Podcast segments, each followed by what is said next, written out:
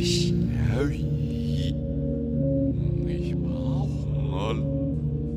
You are listening to the 3CR podcast of In Psychedelia, and Psychedelia is broadcast live every Sunday from 2 p.m. For more information, head to 3cr.org.au.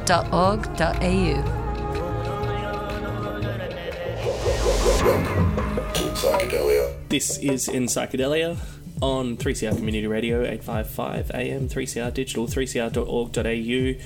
Thank you to Freedom of Species, who will be back next week, same time, same place, I guess. Do you ever feel like I've been doing a lot of the podcasts this week, so please go and subscribe uh, to the podcast, 3cr.org.au, but listening to the start, I say the same thing every week. It starts starts playing round and round in my head, and I'm saying this to Ash Blackwell, who's sitting beside me. Um, but there's a lot more podcasts. So I, I think I got about eight from mid year, uh, including. Um, uh, there was one I was doing just earlier about uh, Mardi Gras from the Nimbin Embassy, who we'll um, hear from again in a few months' time. And um, actually, there's a Hemp Health and Innovation Expo coming up in December, so we'll, we'll get on that. But anyway, uh, program ahead, um, we've been going through the archives and found some things to hear. Well, it's coming into the season where a lot of young people are heading off to festivals this very weekend. Uh, it's the start of the festival season, and uh, we will be broadcasting a discussion on harm reduction from the Students for Sensible Drug Policy conference last year. Um, but before that, a couple of news stories. Yeah, well, there's one um, from the International Drug Policy Consortium. Uh, they created like a shadow report uh, based on UN data analyzing the last 10 years of um, our current approach on drug policy from an international point of view. And it basically lays out some of the failures of that policy with um, deaths from drug use going up. There was a, a 145% increase in drug related deaths over the past decade, um, culminating in around 450,000 deaths per year in 2015.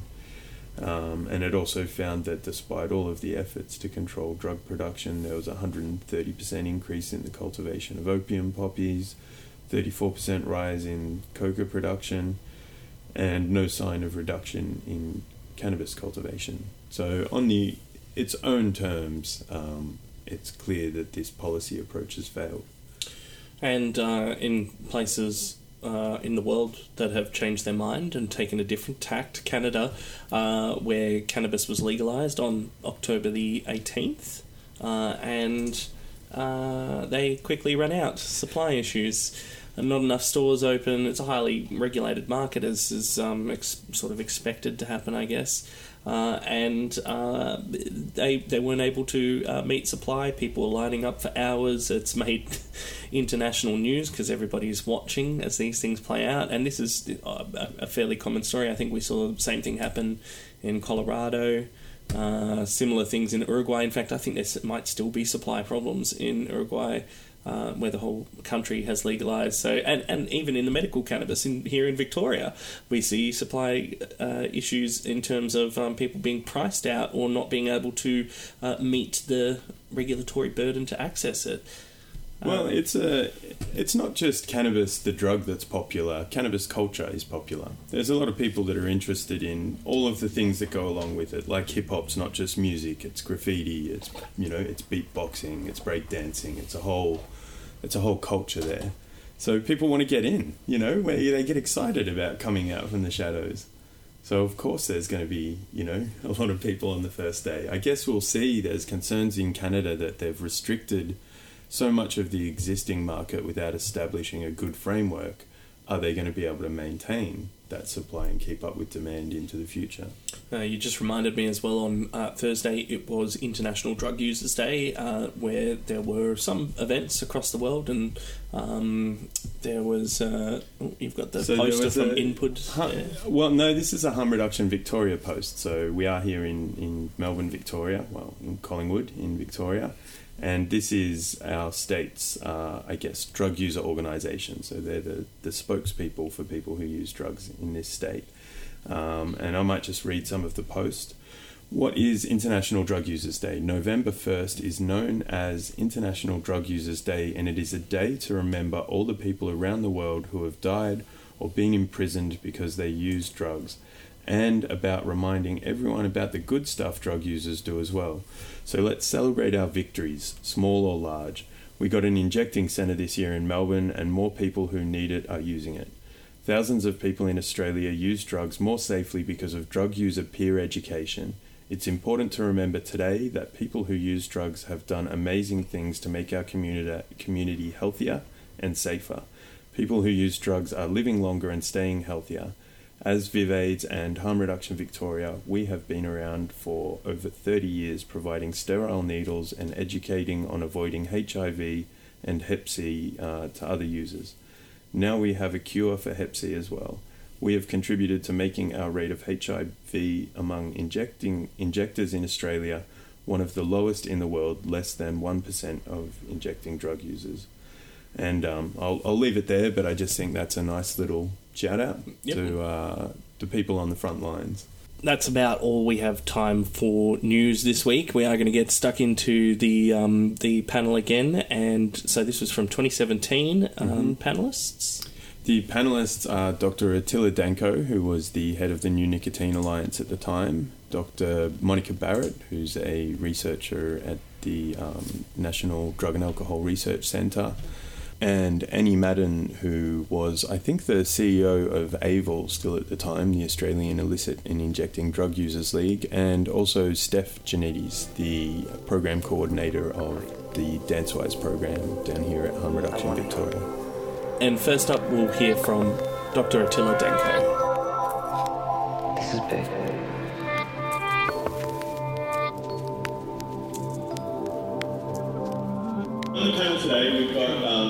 Attila Danko, who's uh, the head of the New Nicotine Alliance, a vaping advocacy organisation um, that's pushing for sensible laws, and including tobacco in the concept of harm reduction.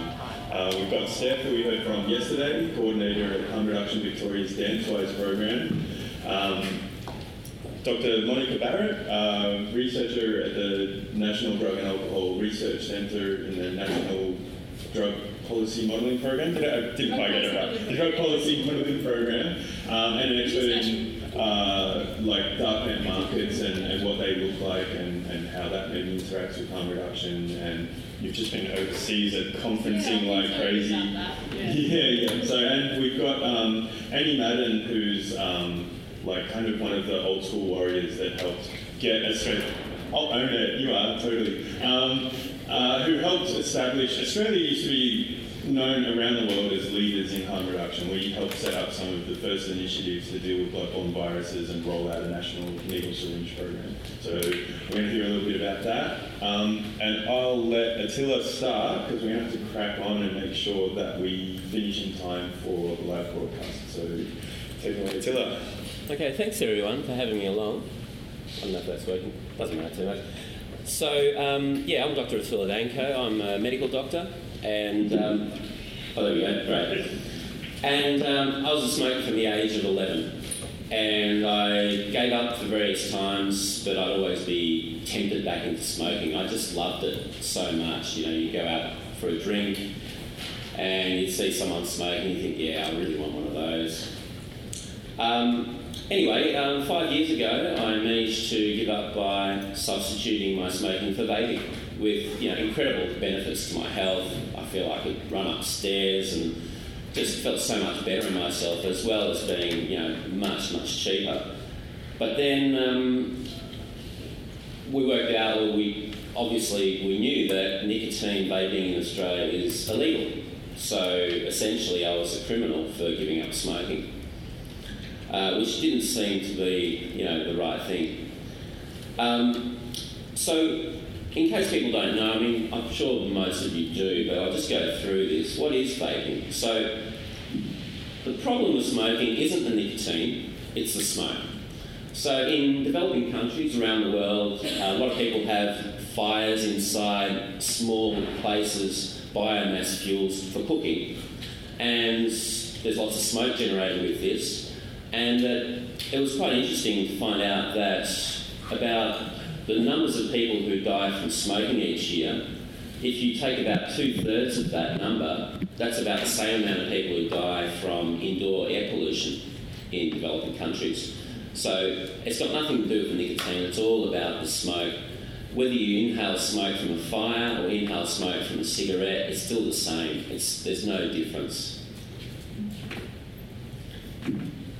So um, people, um, I might go back to that. So the idea of vaping is that you simply substitute something which is giving you tons of harm with something which is uh, the Royal College of Physicians estimate is 95% safer.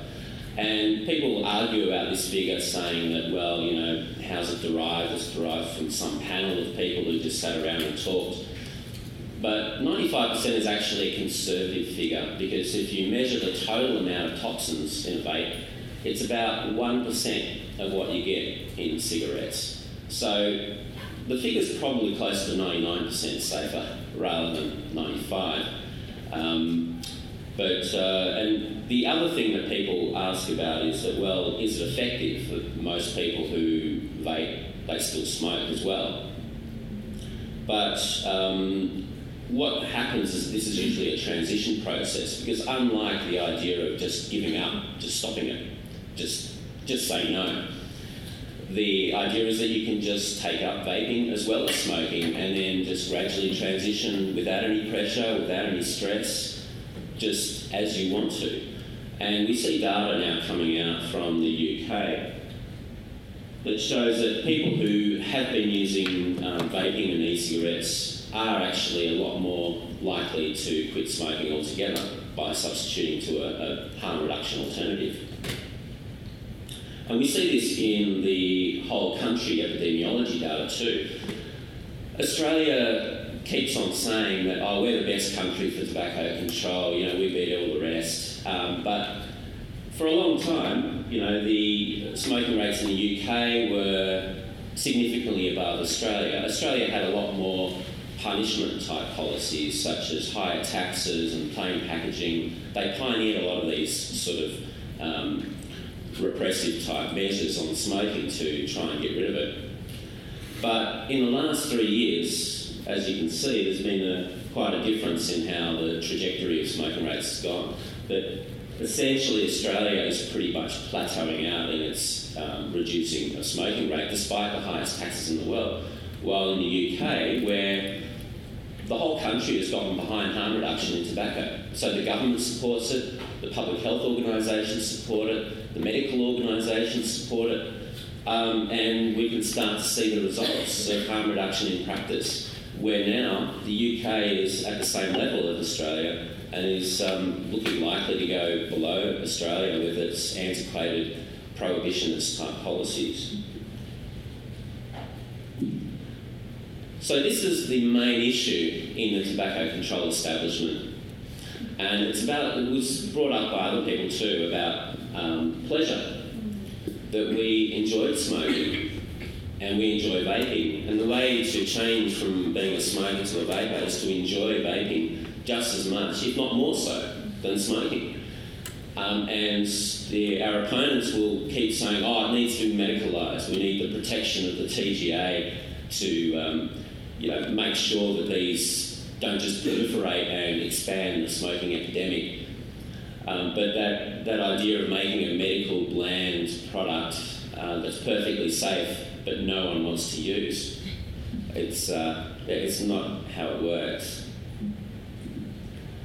And um, so typically the um, tobacco control has morphed into, instead of about stopping people smoking, it's about stopping people being dependent on nicotine.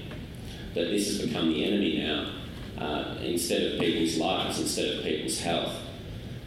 And uh, this explains a lot of the opposition to the. Um, this is uh, Simon Chapman, who's our arch enemy in this fight. I tried to engage him. I tried to really say, look, let's just understand each other. Let's talk. But he's just trenchant in his opposition. Is yeah.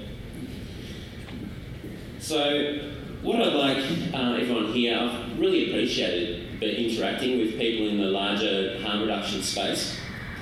And um, I've gained a lot of lessons and I've seen heaps and heaps of parallels. You know, it, it just, uh, it's, you know, we're dealing with the same issues of medicalisation and pleasure, of you know, freedom of choice, of um, you know, whether or not we're allowed to control our consciousness or not. Um, because I mean, for me, nicotine is a cognitive drug. It, it, works for me in terms of being able to concentrate, in terms of being able to feel good. Um, all those prohibition type things just would never have worked on me because I just decided that well, I felt better when I, when I was bathing my brain in regular doses of nicotine and and you know sitting back and, and chucking a few clouds. And so those sorts of approaches of just you're going to die, you know, just stop it, you evil, you know, dickhead, you know, um, they just weren't going to work on me.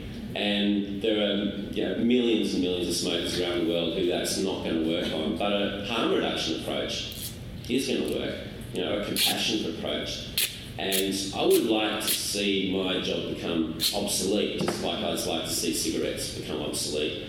And I'd really like it if the broader harm reduction community took on this as well as everything else, because it, it does belong within harm reduction. It's the same thing.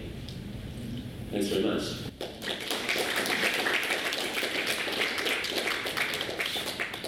Oh yeah, gonna need to hand you guys a microphone.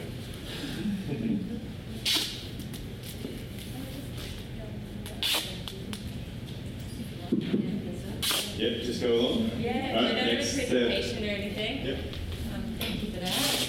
Um, hi, my name's Steph. I coordinate the Dance program, uh, which is a program of harm reduction Victoria.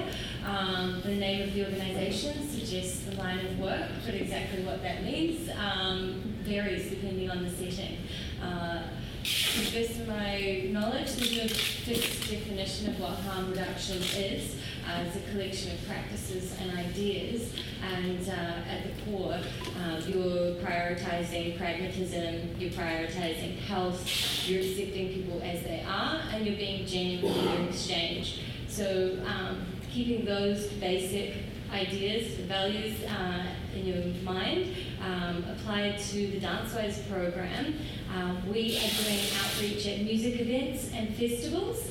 So there's quite a few familiar faces in the room, and um, I'm just wondering, has ever, is everyone familiar with the DanceWise program? Show, can I get a show of hands? Has everyone, everyone that's familiar, have you seen DanceWise in action at an event? Many of you I may have seen like at universities I and worked for RaveSafe Queensland Oh yeah, but Michael Brennan. Okay, so I'm not familiar with the program model there, but I would assume Similar it's similar. Similar. Yeah. I'd Um, like to work for you down here too. recruiting, recruiting for the stage. Yeah. um, so the way that we operate changes from events to event or festival nightclub setting, and that's because there's different needs in different settings. Um, we were just hearing a great talk about an example of this is harm reduction. Um, in some settings, earplugs is harm reduction. Uh, in some settings, pill testing is harm reduction. In some settings, uh, sterile injecting equipment is harm reduction. Um, so I'm just going to give a few examples of the kinds of initiatives that um, we've delivered. Um, so if we were at a nightclub event, say a closed venue, uh, we'd be quite conscious to have things like earplugs there because of um, damage to people's ears in that environment, but also spray bottles to help people cool down because remembering to take um, breaks and get fresh air is, uh, is a harm reduction practice. Uh, if you're at an outdoor festival, uh, we might be walking around with sunscreen because um, being sun smart is a harm reduction practice. If you and this is like within this, within an environment where people um, may or may not be using um, drugs to um, carry their general just recreation and fun, um, but it doesn't mean that it has to be something that dis- distracts from that fun. We also provide support for people if they need to if they need to be um, looked after. Uh, and what that I'm looking for words to describe it, but I might actually flesh that out a bit. Uh, the kinds of drugs that used in um, the dance scene vary as well, as much as the genre.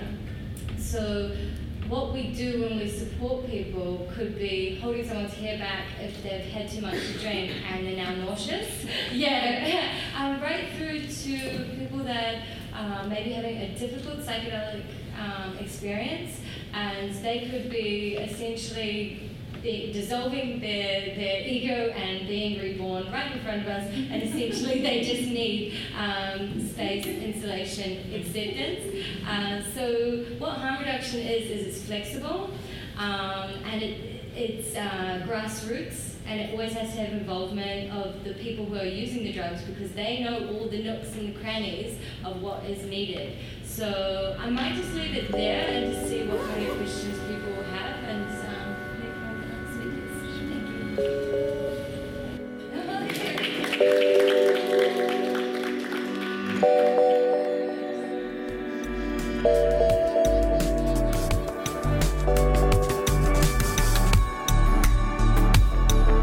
Griff Street Logic with Surrenderer on in Psychedelia on 3CR, 855 AM, 3cr.org.au, uh, and 3CR Digital. And Griff is playing at Dragon Dreaming just outside of New South Wales, or just outside of the ACT in New South Wales uh, this weekend. And I'm sure we'll hear all about how things go in New South Wales. Indeed, and coming up next, we have the harm reduction panel from the 2017 Students for Sensible Drug Policy Australia Conference, which was hosted uh, in on the 12th and 13th of August last year at the University of Melbourne. We have just been hearing from Attila Danko and Steph Genettis, and coming up next is Dr. Monica Barrett and Annie Madden. Thanks, uh, So, um, so my name is Dr. Monica Barrett um, from the Drug Policy Modelling Program, National Drug and Alcohol Research Centre, and and NDARC is based in Sydney, but I'm actually based in Victoria. Um, I've been working with them for three years in that sort of remote capacity, and so my role is as a research fellow. So I've actually been working in the research area around alcohol and drugs and harm reduction since I started in this field now, crazily 15 years ago when I was uh, very young. Um, and I guess um, my uh, my interest in harm reduction was from the very start, and it was a little bit like uh, Attila was saying. You know, probably she didn't work on me. I guess I'll just leave it at that. But you, you know, the idea that that you can tell people this is bad for you and it won't, it, you should stay away from it, um, is sort of a red flag to a wall, really. Um, it, it tells people actually maybe we should have a look at this thing because the government doesn't want us to use it. Uh, so, so in that sort of environment and uh, um, doing a degree in psychology and also having available to me an addiction studies unit, I started to, um, to look into this thing called drugs and I found it so fascinating to study because here we had this huge contradiction between what was being told at the upper levels, what was happening at the ground, and these, these problems uh, around harms that were occurring, in, in my mind, totally unnecessarily as a result of politics. So I think at that point, when I was in my early 20s, I realised that this was such a fascinating space that I wanted to stay with it. Uh, and so the opportunities arose for me to do that, um, to do a PhD, uh, and then to work at these sorts of agencies. So I I guess the, the area I've been really interested in in the last few years, um, for a long time now, is this idea of um, uh, drugs not being what they say they are. So uh, coming along, um, someone purchasing something, finding that it's actually something completely different to that, or not understanding the purity of that drug, uh, overdosing on it accidentally because it was too pure, that kind of thing. How can these things be reduced? The most obvious way is drug regulation, regulation of supply, um, having the same labels as you would have on alcohol, on cannabis, and other such. And we can look across the world for examples of how that's happening right now. Um, but in lieu of that, uh, what is also obvious is we could test those drugs, yeah, and, and, that's obviously what has been happening across the world. So I was always really interested in that. Um, I know Michael Brennan, you just mentioned him, uh, from Queensland, there's a number of other people, I guess, over the last sort of 10 to 15 years that have tried in Australia. Some have done it underground um, uh, to actually test people's drugs and provide the information directly back to the consumer at the time. And the thing is, the technologies have changed over that, that time. And um, I did some volunteering in the early years for Enlighten here in Melbourne, and you know we were just using reagent test kits, and we, we you know that was really interesting. We could engage people. People would come in, we could have a look, uh, and, and see what we could find. But that was a really different environment. So the fellowship that's actually funding me at the moment was based on a project that I put forward that was all about trying to understand this thing called new psychoactive substances or novel psychoactive substances. You may otherwise know them as research chemicals or so-called legal highs, or if you're in Australia, the erroneous term synthetic drugs. So they have many terms. I don't really like this bundle of terms to really mean a lot, but I think what we can say is that in the last 10 to 15 years there's been a larger number of different chemicals on the markets. And so there has been this, this sort of step change in the number of different chemicals that could potentially be sold as something that is better known to someone. So they've got in their hand what they think is MDMA, or at least they think is MD something, but in fact it's vastly different to that. They have a very different experience, a very problematic experience for them that could result in hospitalisation and death, but it might, in probably in many other cases, just results in a really bad time. And that's the sort of thing. Why do we have to have this? So, so that's sort of the thing that's been driving um, the work that I've been doing in the last few years. Now, what that's looked like from a research perspective is actually uh, a, a very involved literature review, looking at across all the different countries where pill testing or drug checking or some kind of testing of drugs and providing information back to consumers has been going on. I started the review thinking I knew a fair bit about it, and as what tends to happen when you delve deeply into a topic, you find out that it's much bigger than you thought. And it turns out there's 50 years of, of testing for, you know, so we've got um, using very different terminology. They didn't call it pill testing in the, in the 70s because they weren't really testing pills, but they were testing LSD, they were testing um, amphetamines, PCP in, in the States, uh, usually at doctors' clinics. Those doctors were having um, people who use drugs coming in, um, getting treatment, and they were uh, unofficially, and in some cases officially, getting the lab next door to test the drugs. So I found that out. There's heaps of articles from the 70s talking all about that we just didn't know. You know, we come to this, I guess I came to this thinking it started in the Netherlands in the 90s, but actually it started way back. So there's actually 50 years that we can draw on. And it's fascinating to read that stuff because in Canada in the early, I think it was 74, there was this monograph of all of these people in Canada talking about the experiences they had. And there were a few paragraphs in there that were uh, some would find this difficult, but almost identical to what is happening now, almost identical arguments against from the politicians, almost identical arguments back. And so, from one sense, you think, oh, so, you know, things go round and round and here we are again. But on the other hand, it made me feel like that's an argument to have to say if anyone says this is new and hasn't been tried before, they're wrong. And it's quite simple to show that. So what I've been doing in the last few months, I've just come back from Europe. Uh, I've met with uh, uh, Tibor Brunt, who uh, runs the Dutch drug monitoring system. And so that particular model is a bit different. They don't actually go to festivals. They actually uh, have these booths uh, scattered around Amsterdam and the rest of the Netherlands, where people come at different times of the day uh, and talk to health professionals, submit their drugs for testing. Sometimes those drugs are um, tested on the spot and the information provided on the spot, but other times they need to wait because it goes back to the lab. So they have that sort of two-tiered system where the lab is always involved and they can't be quite sure from the get-go what's, what's going on. So people who are prepared might going on a Tuesday or Wednesday, find out what's going on by Thursday or Friday, and they're very well prepared for the weekend. So that's what they do in the Netherlands. I also spoke to Mireia Ventura from Energy Control. They have a fascinating approach there, also two-tiered. They've got the laboratory there. You can actually, anybody in Australia can post drugs, amazingly, to their international um, drug testing service and they provide results back as soon as they can. So they are trying to do international drug checking. Um, but they also go to events and do, um, do testing at the events.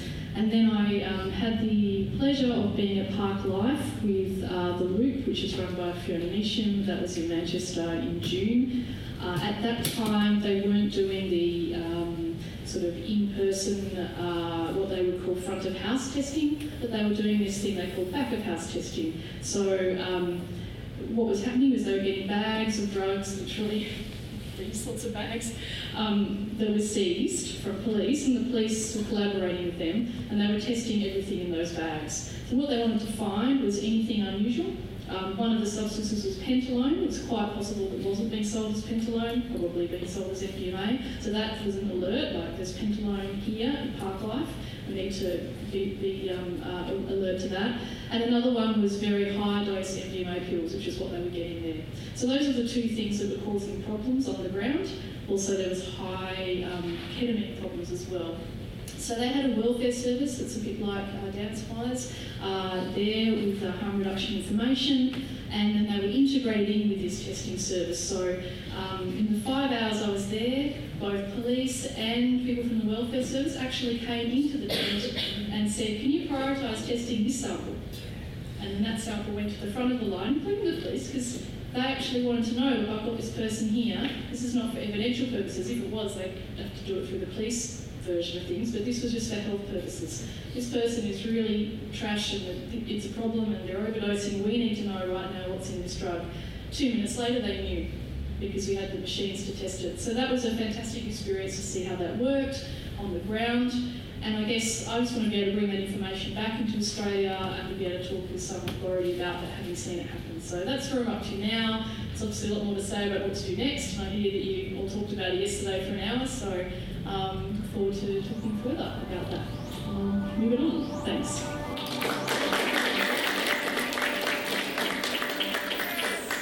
Um, good afternoon. Um, thanks for having me at your conference today. My name's Annie, and um, I guess I, um, in some ways, come from quite a, di- a different space in this harm reduction discussion, but in many ways, very similar space. So, um, to kind of follow on from Monica's comments about uh, history, sort of, you know, the history of things and drawing on history.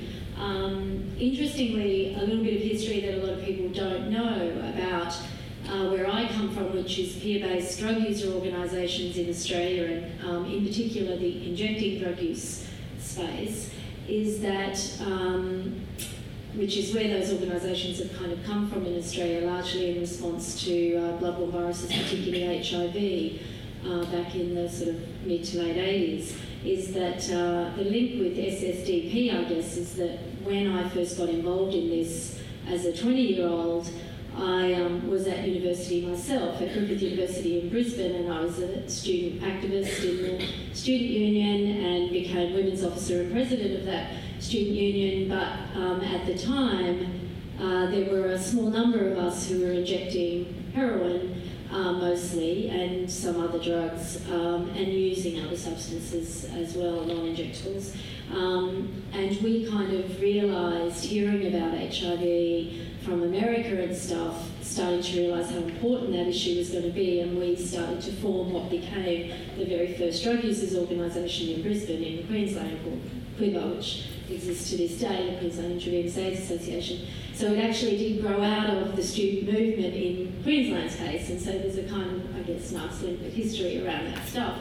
But I guess um, you know, what I wanted to sort of reflect on a little bit today, and it does link through from what's been said around what is harm reduction really, and um, yeah, and, and you know, you've heard different sort of takes on it already from the previous speakers, but one of the things that I wanted to talk about is that I think too often when we talk about harm reduction, we think we're all talking about the same thing, and I don't think we can make those assumptions. And part of the reason I say that is because as someone who has been doing this for, you know, 25 years or more, um, I've, I, I have frequently heard and increasingly heard, you know, Ash spoke about how Australia used to be a leader in this stuff internationally, and we certainly are not now, unfortunately.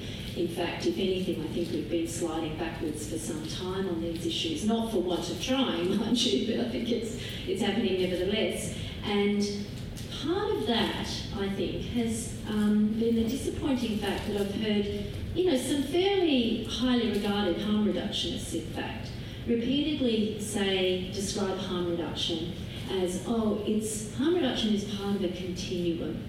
It's part of a continuum that includes really harmful drug use, generally referred to as injecting drug use, independent drug use, on one extreme end of the continuum, and abstinence, no drug use, as the ultimate form of harm reduction. And they're the words that are actually used, the ultimate form of harm reduction being abstinence on the other end. And people have really bought into that, and I think it's really helped undermine harm redu- genuine, pure harm reduction. Harm reduction in my book is about active drug use and only about active drug use. It is not about abstinence. If there is no drug use, there's no need for harm reduction. That's, that's just the fact of the matter. And I think that to suggest that um, it's part of a continuum for me is kind of like feeding into a really moralistic agenda about drugs. What it says is, you know, harm reduction really is okay. It's okay, like because we will eventually get people to stop using it. Uh, you know, really, that's the road they're on. They're on a road to recovery. they are on a road to redemption. Don't worry about it. You know, it really is okay. And I think we need to be just really clear. That's a very slippery slope, I reckon. And I think we need to be very clear that harm reduction just is what it is. And as Steph has already said, it is that it's about being non judgmental, it's being accepting about people's drug use and what they choose to do and put into their bodies and the reasons why they do it and what they do, and ensuring that people are as healthy and as well and as happy as they can be while using drugs. That's, that's what harm reduction is about. Um, to suggest that it somehow involves abstinence in some alternate way, I think for me it's really, you know, really problematic. And um, it would be like suggesting, Steph has referred to harm reduction as just, it really is just a very common sense thing, harm reduction at the end of the day. You know, we do it in all sorts of other areas of our lives. So to suggest that abstinence is part of drug related harm reduction would be like saying for driving related harm reduction, so such as speed limits and seat belts, that we do that ultimately to get everybody off the road and stop them driving. You know, I mean, that would be the you know the logical example that would fit with what we're trying to say about drug use. So I think it's really worth thinking these things through. In some ways, what I'm saying, you know, well, that's really obvious, but I cannot tell you how many times, how often I have heard it said that harm reduction is part of this continuum and is about stopping using drugs. So I think that we need to be really careful about how we're speaking about it. I've, um, I guess on the issue that has just uh, been spoken about, yeah, that Monica's just spoken about around working with police is another example for me around this, where we, I think we really need to take care. I've equally heard that people think that, you know, police, uh, what they're doing is harm reduction. Um, now, to my mind, you know, arresting people and criminalising them and incarcerating them is not harm reduction, um, or even potentially doing that. I think that um, police may be supportive of harm reduction, but I think we should be really careful not to talk about them as harm reductionists or doing harm reduction. They don't do harm reduction. Police, they repeatedly tell us they have a job to do, and they absolutely do have, have a job to do, and that is to is supply reduction, it's law enforcement. That's their primary focus. If they get involved in harm reduction, the problem is, is it's always in, on a discretionary basis.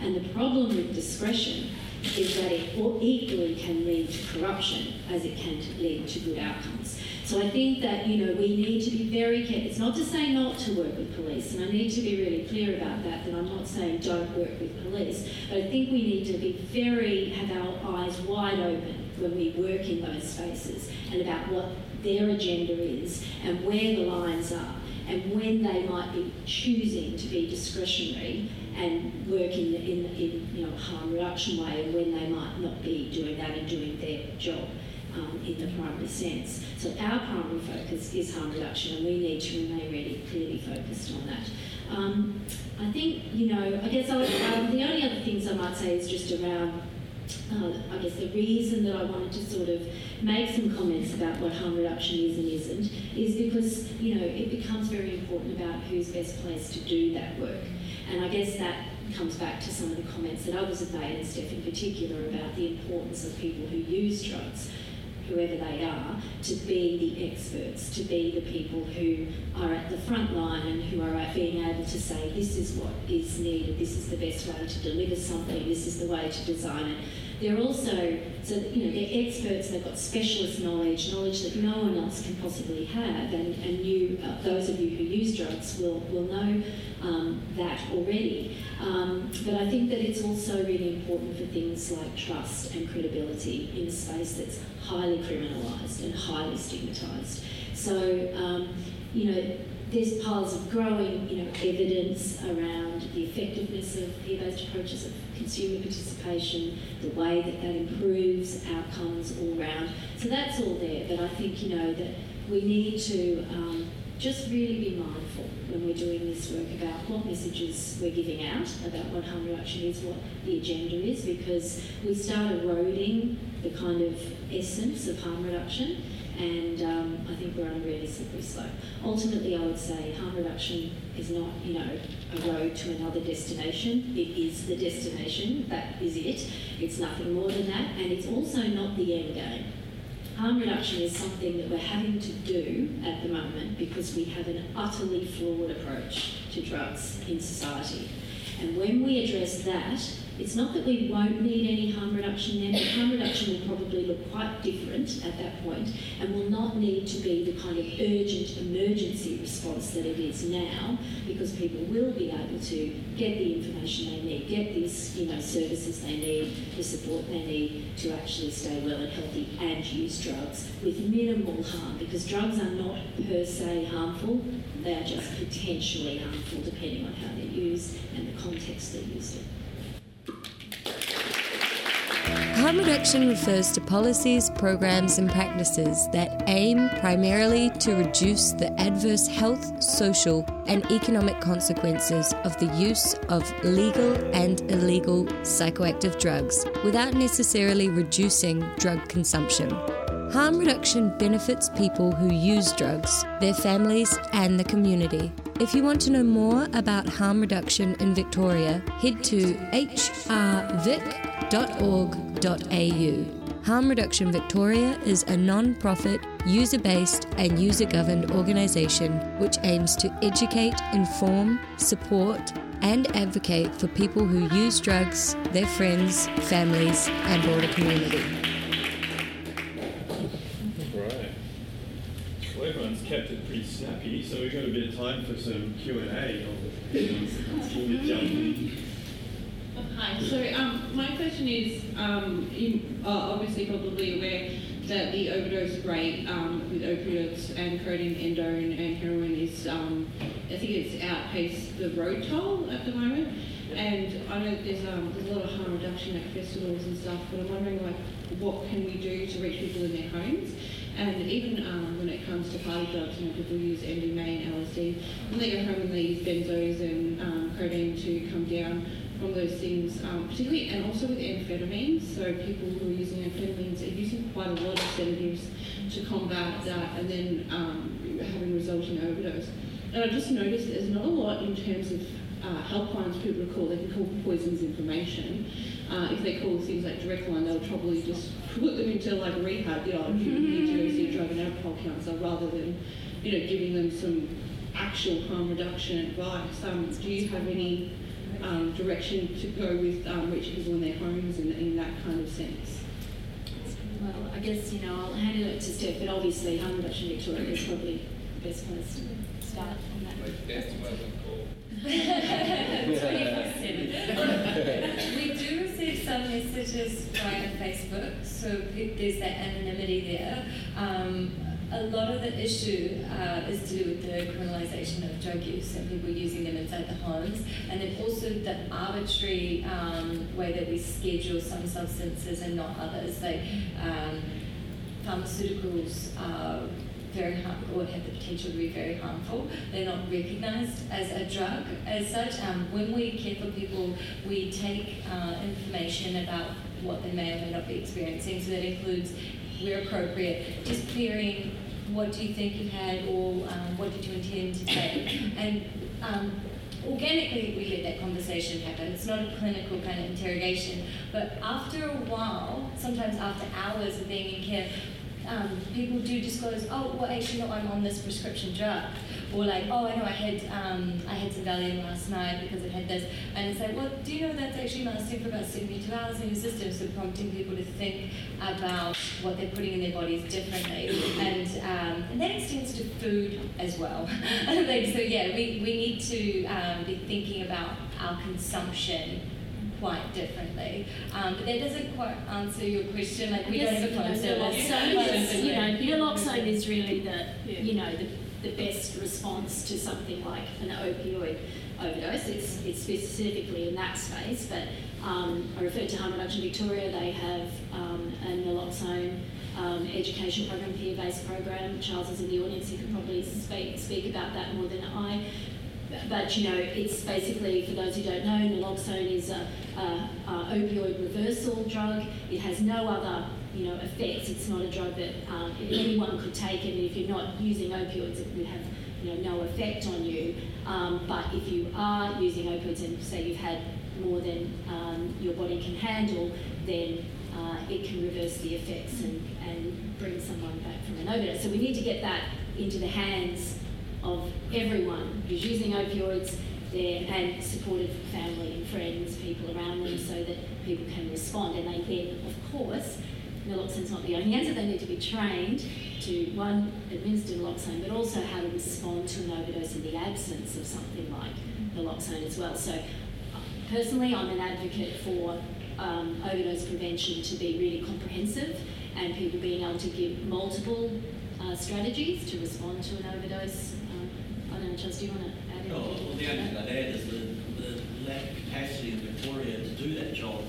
We've got one worker that does the whole entire state of Victoria, um, and there's 440 overdose deaths a year. Um, for the last two years, it's been the biggest it's ever been since 2001. So it is very serious. And, um, you know, a, comprehensive approach um, needs capacity. And I mean, you know, in terms of the drug policy spend, harm reduction gets 2%, you know, of the entire spend. And, you know, something like law enforcement gets, what, 78%. So, Law law enforcement should be carrying this. well, you know, that's part part of a comprehensive approach. isn't it? But I carry it on my, myself all the time. Police don't. No. Good. So he shuts down. Um, okay, we might come to some other questions. Uh, Um, so I was talking about harm reduction being talked about as um, something that includes abstinence as part of their approach. Do you- How much do you think this is due to the language that we're currently using in our approach as a government? But because I, think people are often co- communicating, uh, miscommunicating harm reduction with harm minimisation. And so harm minimisation under the government approach involves abstinence as one of their key values, whereas harm reduction, as you said, has never involved abstinence whatsoever. And I think a lot of that is to do with the interchanging language that people are using, especially in the media, uh, confusing harm reduction and harm minimisation. Completely. And in fact, um, in fact, that happens a great deal, not just in the media. So I see submissions and other documents that come from, you know, harm reductionists in this very sector, interchanging those terminology. I've been around long enough, sadly, that they were interchangeable once upon a time. It, it was actually John Howard's government that coined, took harm minimisation and turned it into the three-pillared supply reduction, demand reduction, harm reduction, as we now know it as government policy. Prior to John Howard's government in the, the late uh, 90s, uh, mid to late 90s, um, and on, um, that harm minimisation and harm reduction were pretty much interchangeable before that, and now that's kind of been starting to be, that distinction is starting to be picked up internationally a bit more now. So you're right, you know, it's really, if you are talking about harm reduction, you say harm reduction. If you use the term harm minimisation, you will be including law enforcement approaches, supply reduction, um, abstinence-based rehabilitation, drug prevention, all of that is pulled into what you're talking about. So just just to continue with that, um, some of you may be aware that the National Drug Strategy for the next 10 years has um, now been very quietly released by the government about two Yeah. weeks ago. Uh, about you know, 18 months late, so we, yeah. Uh, and there's a lot of backstory to all of that that I'm sort of slightly aware of in terms of the concern among some of my colleagues uh, was that it would actually be a train wreck, that the next policy would be horrendous. And it turned out that it wasn't as horrendous as they thought. Having said that, when I looked at it, I found it deeply disturbing in a number of ways. They introduced things like harm prevention term harm prevention, which kind of, you know, um, made my mind bend a bit. Uh, they include still the, the three pillars and the idea of harm minimisation, supply reduction, harm reduction, harm reduction. But then in harm reduction, they've got this sort of thing And you've been hearing the voices of Dr. Monica Barrett, Annie Madden, uh, Dr. Attila Danko, and Steph Genettis from the DanceWise program and uh, Drug Policy Modelling program and National Drug and Alcohol Research Centre and uh, AIVL and a variety of organisations from the SSDP conference in 2017, the inaugural conference um, back in August of 2017. This is in Psychedelia on 3CR Community Radio, and uh, we've got, we're just about out of time, couple of events. Uh, yeah, coming up next Friday is the Reason Party pill testing party. Uh, pill testing saves lives, but politicians won't listen. They are throwing a uh, party at uh, Shifty's in Fitzroy next Friday night, and you can go along for five hours of house and techno.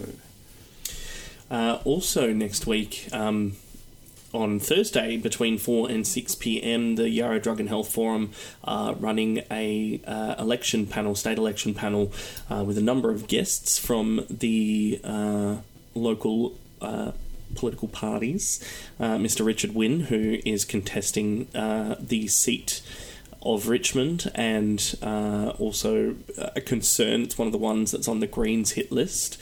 Uh, Miss Nina Springle from the Greens will be there. She's um, upper house uh, western region, I think, but Uh, she's also the southeast. southeast. But she's also the um, health spokesperson for the Greens in Victoria. Um, so she's been speaking on drug issues. Uh, Fiona Patten, who's uh, going for the upper seat in a north uh, from the Reason Party, who are having the pill testing party the night after, and um, Stephen Jolly, who's also going for an upper house seat in the in a northern uh, region. There is also one to be confirmed, and I believe it's a Liberal member, um, but we're not sure if we will see them there yet. Hopefully so, because it is. Um, it- last time it was actually um, good to have uh, him in the room. I think he's retiring this election. I can't remember his name off the top of my head, but he's retiring. that that that makes sense. And it is uh, election season, so we encourage you to get involved and you know go along to any political parties that you align with and uh, help out. And we're just about out of time. Querying there uh, up next. Uh, please tune in next week. Check out the podcast, 3cr.org.au. Follow the links to the Psychedelia program page, and we'll see you next week from 2. This is Psychedelia. Comments, complaints, or contributions are welcome. Jump on the 3CR website, 3cr.org.au, and head to the Psychedelia program page. Get in contact with us on Facebook or Twitter, or send us an email. In Psychedelia does not condone or condemn people who use drugs for their choices. Our aim is to present the diverse intersections of psychoactive drugs and society. If you are concerned about your own drug use or a friend's drug use, Direct Line provides a free and confidential counselling service 24 hours a day, 7 days a week. Call 1 800 888 236. In Psychedelia we'll be back on 3CR from 2 pm next Sunday.